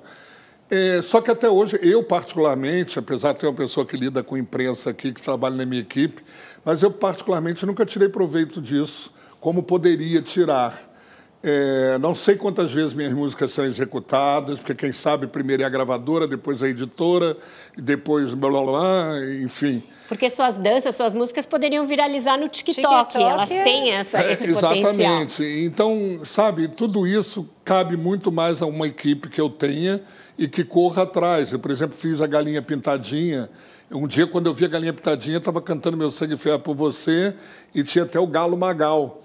E aí o meu filho foi e ligou para eles e disse, olha, muito obrigado pela homenagem, isso é muito legal. O Magal ficou muito feliz. E qualquer coisa que vocês precisem, vocês liguem para a gente. E aí eles foram fazer o lançamento da campanha no, no, no Spotify. E aí eles ligaram e disseram, olha, a gente queria que o Magal cantasse literalmente com a galinha pintadinha. Aí meu filho disse, lógico, tudo bem, a conversa tem que ser outra. Diga, e aí me pagaram para cantar com a galinha pintadinha. Então tem que saber fazer também, né? eu vou de novo para o passado um pouco, é para falar um pouco da sua relação com o Robert Levy. Você, é, na época, é, eu vi algumas entrevistas que as pessoas perguntavam ou, ou tentavam sugerir que ele te manipulava ou tentava transformar você numa marionete. No filme tem umas cenas em que ele fala coisas que você precisa dizer. Eu queria entender se você, hoje, vendo essa relação ou se autoanalisando como você gosta de fazer, se você percebe que tinha ali alguma situação de abuso, eh, de poder sobre você por ser um jovem, estar começando a carreira, ou se você... Porque na época você defendia muito ele, você dizia, não, não é bem Muito, assim. muito. Como você enxerga essa relação? E queria saber eh, se depois que vocês se separaram, vocês mantiveram algum tipo de contato. Não, abuso, abuso, a gente tem que ter consciência até que ponto a gente pode ou não ser abusado. Eu estava aberto a ser divulgado, promovido e criado de uma certa forma pelo Roberto Livre. Ele tinha 50% de tudo que eu ganhava, já naquela época, 50%, que as pessoas acham um absurdo. Porque não é, não é praxe, né? Não, valor. 20, 30% era normal. E eu, no entanto, achava super normal. Eu dizia, gente, ele está me dizendo, me dando toques muito importantes. Se eu cantasse num programa que o cenário fosse preto e eu fosse cantar com uma roupa preta, no dia seguinte ele enlouquecia, dizia, você está louco? Você quer aparecer como? Você tinha que ter uma roupa amarela naquele cenário preto, você tinha que ter uma roupa. Ele dava esse tipo de toque que eu não tinha a menor noção, qualquer coisa para mim estava bom.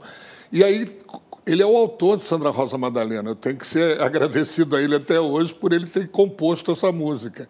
Então, ele foi um cara que eu realmente falava muito bem, porque ele representava muito, ele representava 50% do Magal. Mas depois ele me decepcionou muito como pessoa, foi bastante mau caráter comigo e infelizmente ele faleceu. Tentou reatar uma amizade que não conseguiu, porque eu não dei vez a ele, porque ele me magoou muito de alguma maneira. Então eu realmente falo dele dizendo os méritos que ele tem, mas que não me arrependo de ter trabalhado, eu dei a ele esse direito, mas ao mesmo tempo fiquei muito triste com algumas coisas que ele fez. Diga, Leandro. Quero falar um pouco do seu lado ator. Você fez filmes, novelas, eh, teatro. Musicais. Você também fez programa de humor na TV, você apresentou a escolinha. Você gostaria de ter explorado mais ou quer explorar mais seu lado ator ainda? Posso ser sincero? Dá muito trabalho. eu subo no palco, eu canto uma hora e meia, duas horas, saio dali feliz, ovacionado, com dinheiro no bolso, falando português claro. Enquanto você é capaz de ficar numa novela sete meses, oito meses, de seis horas da manhã até as dez horas da noite, se sacrificando para dar o melhor de si e sendo disciplinado, coisa que eu não sou. Os atores são muito disciplinados e eu não sou. Me lembro do Jorge Fernando quando dirigiu um show meu no Canecão, que ele disse: Magal, era o momento da lambada. Olha aqui, as meninas vão dançar, nessa hora elas vão. Eu digo: não, não, nessa hora que hora? Eu não tenho hora. Eu, quando vejo uma pessoa no público que está me aplaudindo, eu vou na direção dela. Eu esqueço até o que eu estou fazendo aqui, por isso que a Bibi Ferreira falou da marcação de luz que ela fez comigo, que eu não vou contar em detalhes aqui, porque eu sou uma pessoa muito solta no palco. E você não pode ser tão solto assim quando você faz uma peça. Você tem os outros atores a serem respeitados, um roteiro, um texto a ser respeitado. E aí fica difícil. Fica difícil porque o meu sacrifício é muito grande. Principalmente acordar cedo. Eu detesto acordar cedo. Eu acho que tem. Você até chegou a mencionar uma vez que você não tinha técnica, né? Que você sempre interpretava o Sidney Magal. Não, mesmo. é, porque eu chegava e, e- o Jaime Monjardim que falou isso para mim. Ele me chamou para fazer na Raiz é Trovão e ele disse: Eu quero que você seja um peão de boiadeiro. Eu digo: opa, que legal, vou ter que ser grosseiro, assim como o pessoal da roça, de chegar, não estou querendo ofender ninguém da roça, mas com aquela coisa dos animais, do não sei o quê, montar no touro, no. Enfim. Aí ele pegou e disse: Não, você vai tocar violão, vai cantar Bessame Mucho. Aí eu falei para o Jaime, eu digo, Jaime, pelo amor de Deus, me afasta do Sidney Magal, afasta de mim esse cálice, porque na verdade eu quero mostrar o meu lado ator. Ele disse, mas não tem jeito, você aparece em cena, eu era aplaudido em cena aberta no Rock Santeiro, com a direção da Bibi, ela ficava furiosa, porque o teatro, quando eu entrava cantando, estou de volta para o meu aconchego, o teatro levantava e aplaudia, Bibi, que horror. Mas, Magal, Que horror interromper um espetáculo. Esse seu momento ator, ele acontece também nesse, nesse, digamos, entreato, né? Final dos anos 90, 2000, que É. é uma é a parte, talvez, em que a música não está tão grande. E você volta, na, verdade, para esse mesmo palco, através do Tenho. Me lembra um clipe com o Chico Sá, com a Débora Falabella, que daí você Clipe começa a voltar. adoro. Enfim, você, chega, você tem alguma mágoa desse período, dessa, dessa, ou essa ascensão, queda, ascensão, te ensinou alguma coisa? Como é que foi essa volta? É, sempre me ensinou que eu tinha razão, que a vida é exatamente assim para qualquer pessoa. Então, e lógico que eu aproveitava as lacunas, né? Dizia assim, gente, eu não estou na mídia. Me chamaram para fazer isso assim, assim, isso pode ser bom. Novela começou meio, meio, Meio que assim. assim, exato. É, eu digo, pode ser legal, ó, eu vou ficar com vi- uma visibilidade extraordinária. Aí fiz o, peca, o pecado, da cor do pecado, que eu fazia o comandante Frazão junto com a Mamusca, né? E, e- e aí aquilo ali foi uma explosão, aquela Aquilo novela foi. foi. uma loucura. Eu dizia que bom, né? Mas eu sempre com muito medo de estar fazendo tudo errado. E as pessoas só elogiando, dizendo que foi maravilhoso, foi divertido, mas que não tinha comandante nenhum, que não tinha boiadeiro nenhum, era o Sidney Magal. que Essa tá- aí até que não era tanto. Débora, Rodrigo, alguém? Eu, Diga eu lá. queria. Magal, você falou que pouco acompanha os novos, é, a nova música aí, o que os jovens estão fazendo e tudo mais. Mas eu acho que a gente está vivendo, depois de muito tempo, é, a gente passou muito tempo por uma predominância ali do sertanejo, né, que assim ali dentro da sua diversidade ocupou muito as paradas, as rádios, os mais vendidos e tudo mais. Agora está tendo um crescimento muito grande da música urbana, o trap, o funk, mas ao mesmo tempo a gente está vendo também algumas turnês de retomada, né, de outros artistas que estão voltando, bandas que estão se reunindo. É, Você acha que finalmente a gente vai ter um período de novo de diversidade dentro da música? Como que você está enxergando o mercado Eu da música nesse que momento? sim. Eu espero que sim. As coisas não é sempre voltam, porque quem é que vai resgatar todos os artistas com 80 anos de idade para fazer novos sucessos? Isso não. Mas tem um lado da música, principalmente quem não tem o apoio, porque isso é uma outra verdade. Se de repente liga o teu computador e vê uma pessoa fazendo uma música que você diz, meu Deus, ele tem o talento de um Djavan. Olha a voz dele, olha essa composição dele Só a internet que está dando espaço para essas pessoas. É, raramente elas serão chamadas, divulgadas ou em televisões ou coisa assim. Então, esse é o medo que eu tenho, é que a coisa mais vulgar, mais banal, mais de mau gosto, vamos dizer assim, ela é muito mais apoiada e muito mais jogada na cara do público. E as pessoas vão comprando essa ideia de que o nível de música é aquele ali. Só que o nível caiu não por causa do sertanejo, porque tem grandes cantores e tem compositores de músicas excelentes, mas por causa de tudo, da salada que se, se fez da música popular. Né? A pessoa vem cantando de uma maneira, aparecem 38 pessoas cantando igual. O sertanejo foi vítima disso. Os empresários pegavam 20 duplas e diziam: você quer essa, não pode estar ocupado, você quer essa, não pode estar ocupado, mas tem mais oito aqui na gaveta. Quando a música começa a ser tratada dessa maneira, eu acho muito ruim, porque você não tem a personalidade, a característica forte. Você hoje em dia olha para trás e diz: quem é Gal Costa? Você define. Quem é Betânia, você define. Quem é Simone, você define. Quem é Djavan, quem é Ivan Lins, você define. Agora a música define o artista. Ah, essa música eu sei, é de fulano. Por quê? Porque ele é igual a um bando de gente que veio atrás dele fazendo a mesma coisa.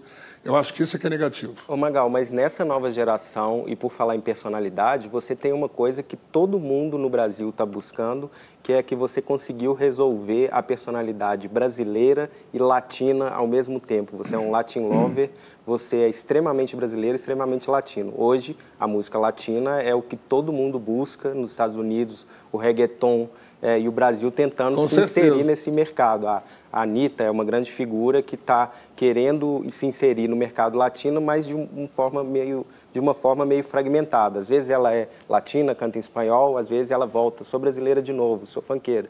Você é ao mesmo tempo, você conseguiu resolver essa coisa de não precisa parecer de fora para ser latino. É, como que você conseguiu resolver isso? É fazer assim e cantar de um jeito com, com uma dicção diferente? Ou como que foi? Isso surgiu muito espontaneamente na Europa. Sim. Eu comecei a me descobrir e eu até brinco, falo que eu saí do armário musicalmente na Europa, artisticamente. Porque eu comecei a descobrir o que era legal e o que era verdadeiro, o que era meu. Na época da lambada, o pessoal dizia: quantas aulas de lambada você fez? Nenhuma. Eu simplesmente, eles passavam os passos para eu fazer e eu fazia. E se ficasse ridículo, eu não fazia mais. Se ficasse legal, eu continuava fazendo. Então, como eu sempre fiz isso desta maneira espontânea, me lembro da revista Veja, que fez uma vez uma matéria dizendo que eu era um artista de laboratório e tinha um tubo de ensaio comigo dançando dentro. Olha que o artista de laboratório que a gravadora acabou de inventar. Então não tinha nada de laboratório, ninguém, na verdade, só me dava toques. Eu não uso essa roupa, usa isso, isso é legal. Cuidado, o Livre fazia muito isso. Cuidado com o que você vai dizer, cuidado para não desrespeitar as pessoas. Cuidado, tanto é que tem uma cena no meu documentário que eu morro de rir até hoje, não consigo, que foi Bibi Ferreira me entrevistando, e quando ela fala assim, Magal, e o futuro de Sidney Magal, qual será? Aí eu botei a cara assim, suspendi a sobrancelha e disse assim, o meu futuro, a cigana ainda não me disse. Ah, eu vi, maravilhoso. Mais cretino do que aquilo é impossível. Não, foi E engraçado. aquilo ali eram sugestões que eu recebia das pessoas que às vezes não funcionavam. Mas essa funcionou. Gente, a gente vai fazer a última parada e volta para o encerramento dessa conversa deliciosa com o Magal. Espero você aí.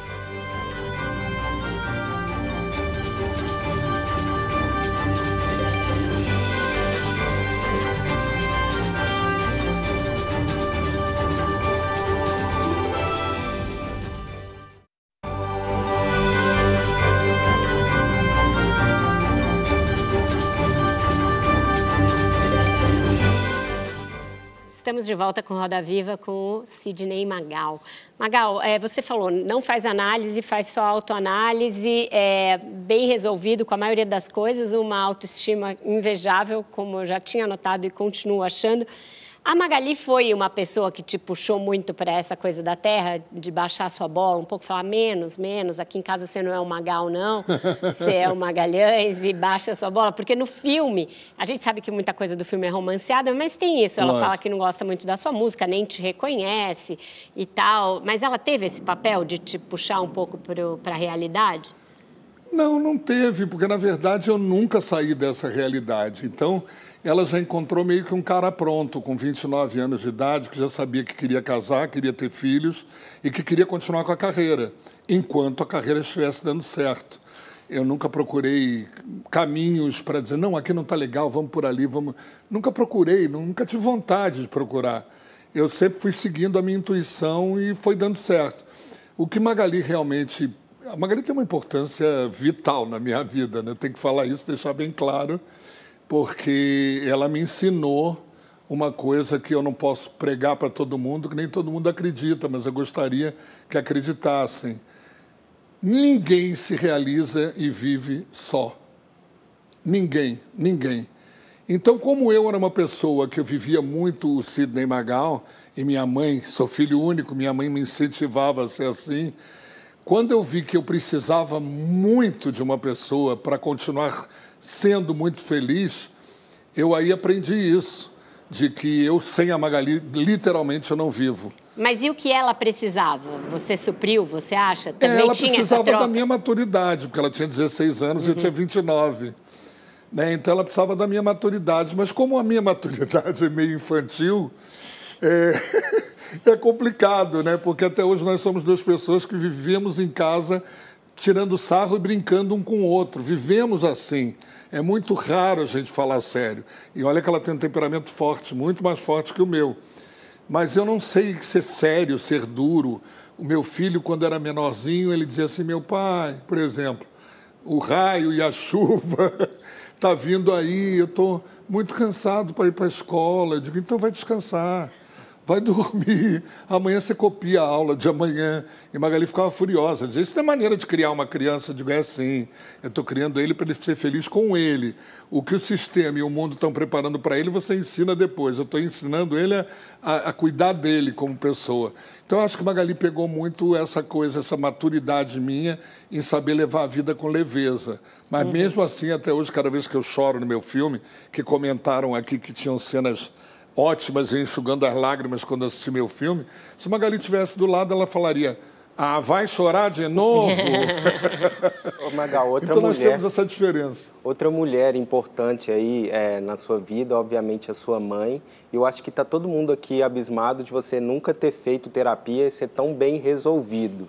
E eu sei Espero que, a- que sim. É, eu sei que a história, a sua história no começo ali, teve muito incentivo da sua mãe. Muito. Ela queria ser cantora, cantava. Cantava muito bem. mas não profissionalmente e de certa forma você estava realizando o desejo dela.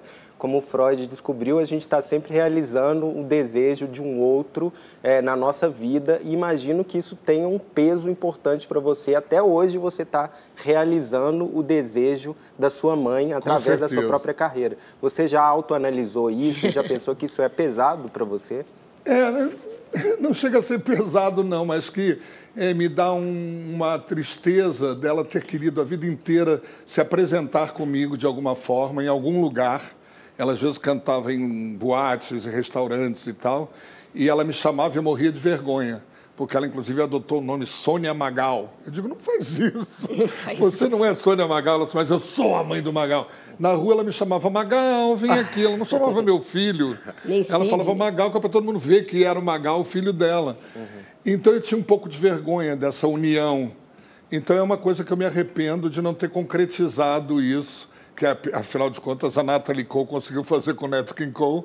E um dia eu vou fazer minha mãe cantando de alguma maneira e eu cantando junto com ela para tirar isso de dentro de mim, porque eu gostaria muito de ter feito isso, nunca fiz por vergonha, porque ela também tinha um temperamento muito forte. Mas eu tenho certeza que você realizou o desejo dela. É, mas eu tenho consciência disso. Diga, eu me sinto muito feliz em ter dado continuidade a uma carreira que ela gostaria de ter tido. Magal, a terceira mulher que a gente não pode deixar de mencionar, Santa Rosa Madalena, Sandra Rosa Madalena, né? Você já falou até Que que já virou usa. santa, né? É, tem você muita já gente que falou fala, isso "É uma vez. santa".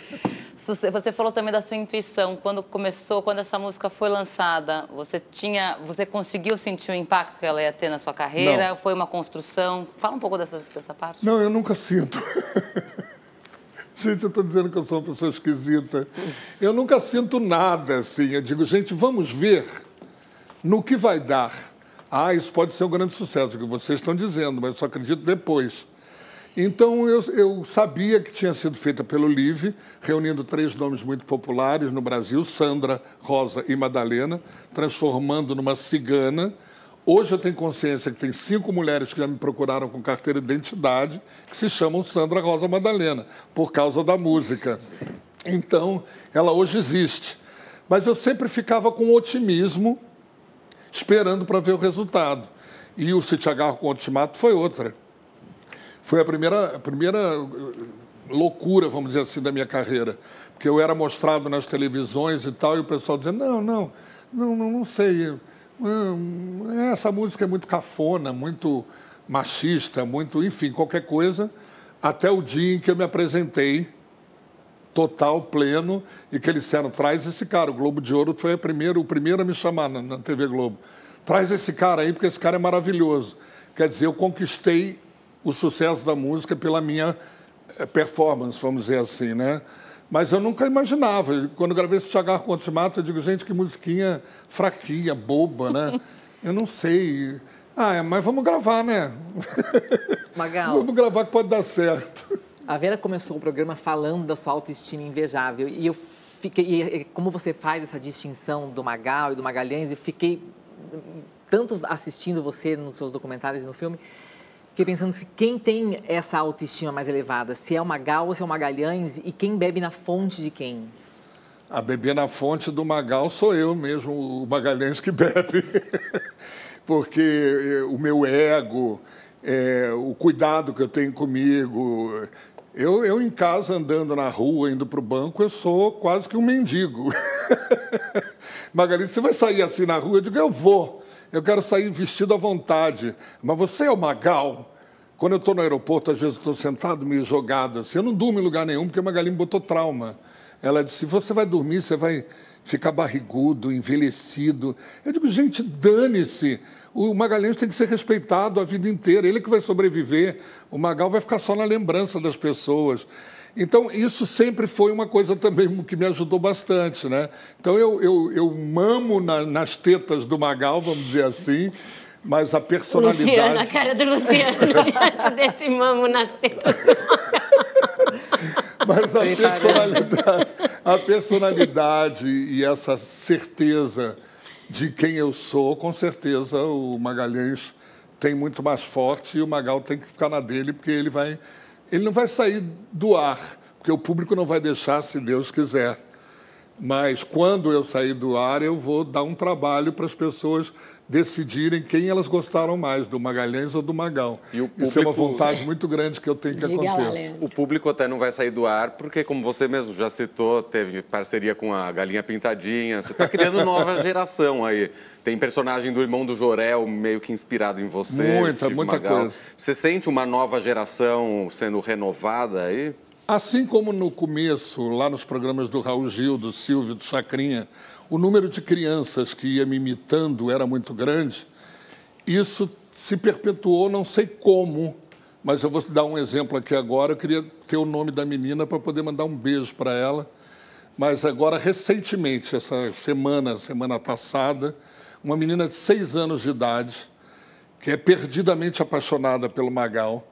Eu, inclusive, estou dando, não sei se a avó dela vai deixar ela saber disso agora, porque a avó queria fazer uma surpresa.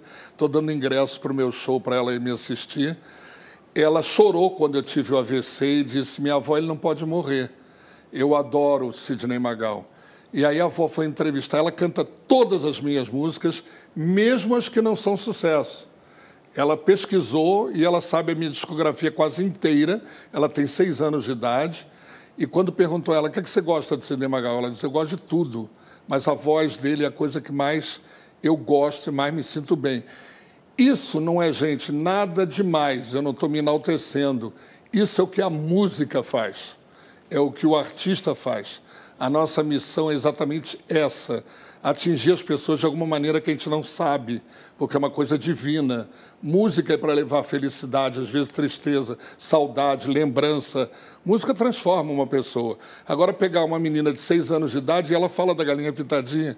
Ela falou assim: a primeira vez que eu vi foi ele cantando com a galinha pintadinha. Aí minha mãe falou que ele canta coisas maravilhosas. Eu fui pesquisar com seis anos de idade. ela foi pesquisar e agora é minha fã, quase que número zero, vou dizer para ela. Débora. Então isso é muito bom.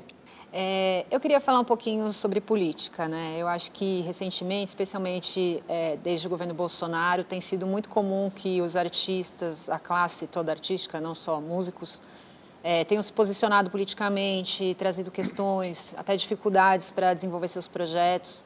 É, eu queria saber um pouco como você vê é, se posicionar politicamente, se você é algo com que você se sente confortável. Sou é, contra. Você chegou a participar de algumas conversas, não? Com, com completamente Bolsonaro? contra. E eu acho que é um assunto tão delicado quanto você, quanto você falar da, da tua sexualidade. É, é uma coisa muito de foro íntimo mesmo. É, a posição como cidadão, eu me lembro da época que... Eu tive uma professora maravilhosa chamada Sandra Cavalcante. Ela foi minha professora de Sociologia e Filosofia no Colégio André Morroá, no Rio de Janeiro. E a Sandra Cavalcante se candidatou, se elegeu pelo Rio de Janeiro e foi a única pessoa que eu tive a coragem de ir para o palanque e falar no nome dela, porque eu conhecia ela como pessoa e como grande intelectual, enfim, tudo. Os outros demais políticos, eu sempre dizia, gente, pelo amor de Deus, eu posso até fazer um showmício para atrair o público, porque a nossa finalidade é atrair o público para depois vocês mentirem à vontade. Então, é, eu sempre fui e sempre disse: não me peçam para pedir voto, não me peçam para falar bem de você, porque eu não lhe conheço, eu não sei nada de você, eu não sei o que as pessoas pensam de você. Então, hoje, infelizmente, a única coisa que eu posso dizer da política para englobar o que eu penso é que me dá muito nojo saber que as pessoas se aproveitam do poder para lucro próprio sem se preocupar sequer um momento, aí vem o, o, o papo da violência nisso tudo, sem se preocupar um momento sequer com o bem-estar do próximo, da pessoa que você está dizendo que trabalha para ela. Isso não é permitido para mim, nem para professores, nem para médicos. Ninguém pode ter esse poder de querer resolver coisas só para seu próprio benefício. E eu sinto muito nojo da política brasileira há muitos anos, não é agora, por isso que eu não posso falar de um candidato ou outro eu sinto muito nojo. É todo mundo querendo se dar muito bem e pouco se importando. As discussões são pequenas, medíocres. A gente vê o que está acontecendo no Congresso, no Senado, pessoas se levantando para se ofender verbalmente, para se agredir. Eu digo, gente, eu não posso ser a favor de pessoas que dizem que combatem tudo isso e fazem tudo isso. Uhum. Então, isso é muito grave. E é por isso que eu não, não falo com mais detalhes, porque eu não conheço o caráter dessa gente toda. Eu só estou analisando pelos que eles estão me mostrando. Mas eu não conheço, eu gostaria de poder conhecer, mas isso é impossível. Você conhecer cada candidato, você conhecer cada pessoa e para poder acreditar nela. Senão... Você teve numa conversa com o Bolsonaro? Nunca, conversa não. Com não, outros não. artistas? Nunca tive. Eu cheguei a ser convidado, olha que interessante isso, eu cheguei a ser convidado eh, pelo Ciro Gomes, há anos atrás, quando eu fui a Fortaleza, e eu entrei no Mercadão e fui ovacionado no Mercadão. Aí os assessores dele me chamaram disseram: Você não quer se candidatar pelo partido do Ciro? Isso tem muitos anos. Aí eu peguei e disse: Está aí, é um cara que eu acho muito inteligente. O que ele tinha para me mostrar é a cabeça dele, a inteligência dele. Eu digo, é um cara muito inteligente, pode até ser interessante. Você não quer se candidatar a vereador pelo partido dele? Eu digo, nunca pensei nisso, não, mas a gente pode pensar, né? Aí me levaram no Hospital do Câncer de crianças, as crianças, as mães, as enfermeiras deliraram. E aí no jornal saiu no dia seguinte, Magal, aonde vai, faz o bem da, da população. E aí ele agora está sendo convidado para ser, e ele vai sair vereador pelo Ceará. Aí a TV Globo me chamou para fazer a cor do pecado e eu dei graças a Deus. Foi um me chama que eu vou que não deu certo. Magal, te agradeço demais por essa entrevista. Muito obrigada, viu? Foi muito demais. Muito obrigado a você, meu amor. Muito obrigado, Rodrigo. Muito obrigado, Débora. Eu estava louco para fazer isso. Muito obrigado, Renata. Muito obrigado, Leandro. Muito obrigado, Fabrício. Você, Vera, principalmente, Vera. Muito xará, obrigado. Magalhães. Magalhães, eu falei, é mais uma É Magalhães. Mas é melhor ser Magalhães, viu? porque eu vi uma Miranda aqui também E agora está na moda. Eu falei que qualquer dia a, Gre a Gretchen vai falar que ela é neta da Carmen Miranda, porque aparece tanta Miranda na família da Gretchen. Quando eu cheguei aqui, eu disse, ó, tem uma Miranda aqui também. Maravilhoso. Agora, Magalhães é o nosso sobrenome português, o meu, pelo menos, vem O meu também. Obrigada Portugal. mesmo. É isso, gente. Esse papo maravilhoso, infelizmente, chegou ao fim. Agradeço, além do Magal, meu xará Magalhães, a essa bancada maravilhosa que conduziu os trabalhos comigo. Débora Miranda, Leandro Cacossi, Rodrigo Ortega, Renata Simões, Fabrício Pellegrino e Luciano Veronese. Obrigada a você pela sua companhia nesse janeiro pra lá de quente. A nossa curadoria neste verão está especialmente voltada para as artes com nome- nomes que têm a sua vida dedicada a promover a cultura brasileira. Esse reconhecimento da importância dos artistas de diferentes vertentes e estilos é uma das marcas do Roda Viva e da TV Cultura, da qual a gente muito se orgulha. O acervo com as entrevistas históricas, com nomes que, assim como o Magal, conquistaram os corações do público está disponível no nosso canal no YouTube e no app Cultura Play, porque aqui tem cultura. Roda Viva volta na próxima segunda-feira, como sempre, às 10 da noite. Eu espero você. Até lá!